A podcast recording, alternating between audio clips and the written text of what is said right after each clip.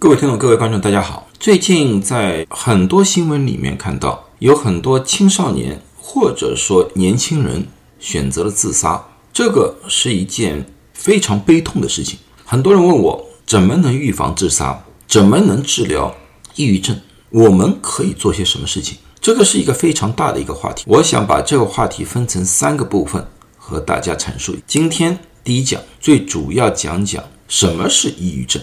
为什么青少年会有抑郁症？抑郁症到底有哪些症状？那么下一讲我会讲讲抑郁症的常规的治疗方法。最后一讲可能是一个关键，我教大家如何正确的和抑郁症患者，特别是青少年抑郁症患者进行交流，帮助他们走出困境。先看一看什么是抑郁症。抑郁症其实是大脑的。一些化学的病变，现在医学已经知道，人体的思维、情绪、行为都和大脑有关，而大脑产生这些是由于大脑里面的一些化合物起的作用。当这些化合物的比例失常的时候，我们就会出现各种各样的情绪变化，包括抑郁症。我们人当遇到各种情况的时候，一定会有情绪的波动，比如说家里的宠物死亡，家里有一些亲人去世，或者说失去工作，哪怕是情侣之间的吵架，都可以让我们有情绪性的变化。但是，一般情况下的情绪低落，几个小时甚至于几天也就过去了。但是，这种情绪低落的情况持续几周时间，那么在医学上我们就定义它为。抑郁症，而不是单纯的情绪低落，所以这两者之间之差，最主要的是时间的长短。抑郁症高发的年龄是十六到十七岁，在这方面，美国有详细的统计。过了十七岁之后，抑郁症的概率会逐步的下降。这个有很大方面的因素，有些时候是由于人体的生理上的一些问题，同时也是。人慢慢的成熟了，知道怎么样去调节自己的情绪，所以，我们经常会见到的抑郁症患者是青少年，而青少年选择自杀也相对比例偏高，而在青少年当中，女性的抑郁症比例也远远高于男性，其他年龄层也是如此。其实我们说的抑郁症只是一个概称。其实，抑郁症里面有分很多种种类，大部分的抑郁症我们叫做重度抑郁症。重度抑郁症的意思就是说，一段时间这位患者会处于一个非常严重的抑郁状态，但是这个阶段过去之后，他又可以回到相对正常的生活。和他相对的就是慢性的抑郁症，也就是说，这位患者永远的或者说长时期的处于一个抑郁状态，一直走不出来的。无法进行正常的生活和交流。下面一种是我们最难医治的一种抑郁症，我们叫躁郁症。也就是说，这位患者一段时间，他属于一种非常狂躁的阶段。这个阶段一过去之后，进入抑郁阶段。我接触过这样的患者，这个患者的家人就告诉我一件事情，就是那位患者在狂躁的阶段，他会去酒吧间狂欢一个晚上，把自己。信用卡全部刷爆，请在场的所有人免费喝酒，然后到家烂醉如泥。醒过来之后就进入的抑郁状态，就躲在床上，把房间全部关闭，不和任何人接触，这么一个状态。这个相对来说，我们是最难医治的一种抑郁症状态来的。还好，这个比例并不是很高。后面三种是相对来说是比较特殊性的抑郁症，一种是产后抑郁症。产后抑郁症是由于妇女生完孩子之后，体内的荷尔蒙变化以及家庭的结构变化而产生的一种抑抑郁症来的。这个抑郁症是很危险的，产妇甚至于会对自己的孩子造成伤害。在二零零一年美国的恐怖袭击九一一案例之前，整个美国最大的一个新闻就是在德州的一位产后抑郁症的妇女。淹死了家里五个孩子，这是当时的一个最大的一个新闻来的。一直到九一一发生之后，这个新闻才被别人淡忘。还有一种就是金钱的情绪障碍，这个我们认为也和荷尔蒙有点关系。有些时候我们就说，这个妇女在这个经期情绪有所波动，如果这个波动严重的时候，就会造成了情绪障碍，变成了某一种抑郁症。还有一种就叫适应性的抑郁症，也就是说，特别对青少年，他到了一个新的环境，他无法一下子适应，达到了一种抑郁症的一种情况。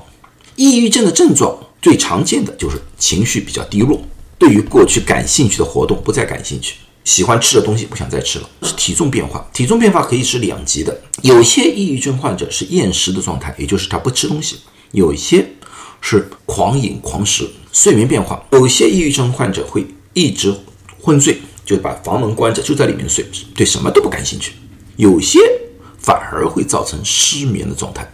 由于这样子，所以抑郁症患者经常会出现一种非常疲倦的感觉，你觉得他一直没有精神。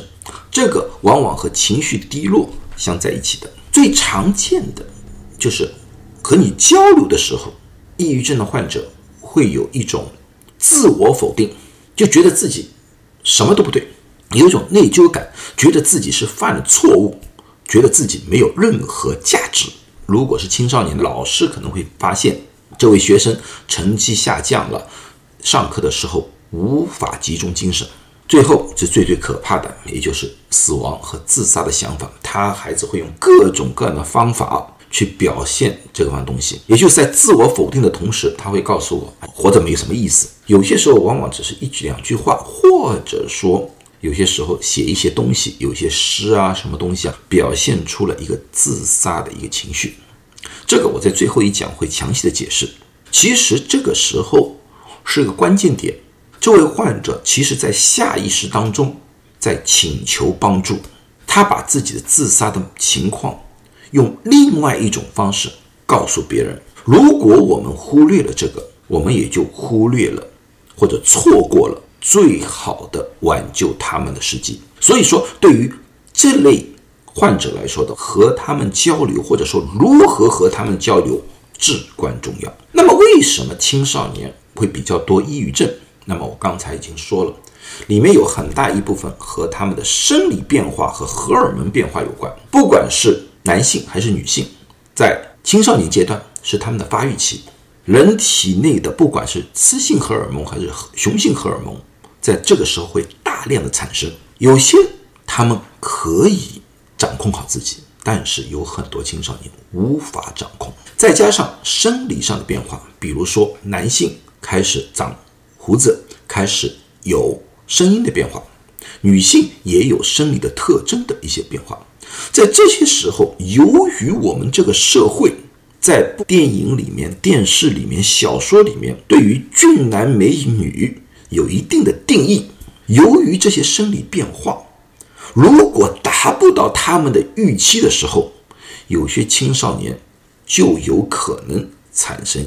一定的抑郁症，然后就是睡眠不足，因为青少年有些时候会精力旺盛，特别现在一些打游戏啊、社交网站呢，让孩子们彻夜不眠，睡眠不足就会造成人脑部的化学物质的不平衡，就有可能进入抑郁症的状态。还有一种就是压力，这个不但是学业上的压力，还有社会上的压力，社会对青少年有一定的。要求我们要知道，每一个青少年他们有自己的特点，不是所有的青少年是千篇一律的，各有所长，或者有些人就是没有所长，这就是一个我们每一个人特征来的。但是这个社会有一定的标准，这个标准让有些青少年备受压力。最后一种就是滥用药物，滥用药物这个东西。在欧美国家比较普遍，在中国不普遍，但是中国也有一些滥用，就是吸烟。不要以为尼古丁这个东西不会造成抑郁症，其实，在某种程度，尼尼古丁也有这方面的危害。那么，如何在大范围当中缓解青少年的抑郁症？尽量要促进青少年去交朋友，不要把他们关在家里。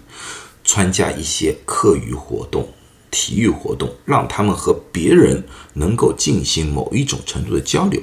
但是我还是再三强调，这种活动并不是种强迫性的，也并不是为了达到某一个目标。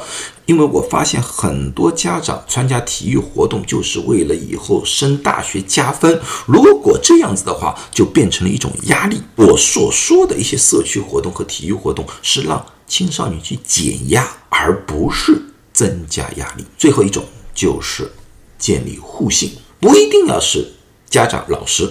可以是一些旁系的亲人，比如说叔叔啊、阿姨啊，必须要有一个成年人在他的生活当中，他可以依赖，可以倾诉，这个很重要。因为我们华人经常会有一种家长制的一种交流方式，也就是说，家长说你们听就可以了。这种情况之下的话，只能会让青少年自我封闭。所以，他一定要有一个信得过的成人，他可以倾吐自己的心声，而这个成人最好能有能力帮这个孩子进行一些心理上的分析。那么，具体怎么样建立互信？